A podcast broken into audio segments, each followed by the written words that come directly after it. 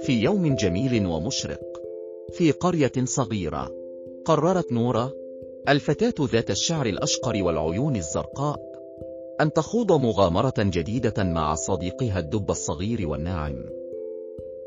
كان الدب هو صديقها المفضل وقد أرافقها في العديد من المغامرات الممتعة. بعد أن أخذت نور بعض الوجبات الخفيفة وقبعتها توجهت مع دبها نحو الغابة المجاورة. وأثناء المشي في الغابة شاهدا طيورا ترنم وأشجارا ترتدي ثياب الخريف.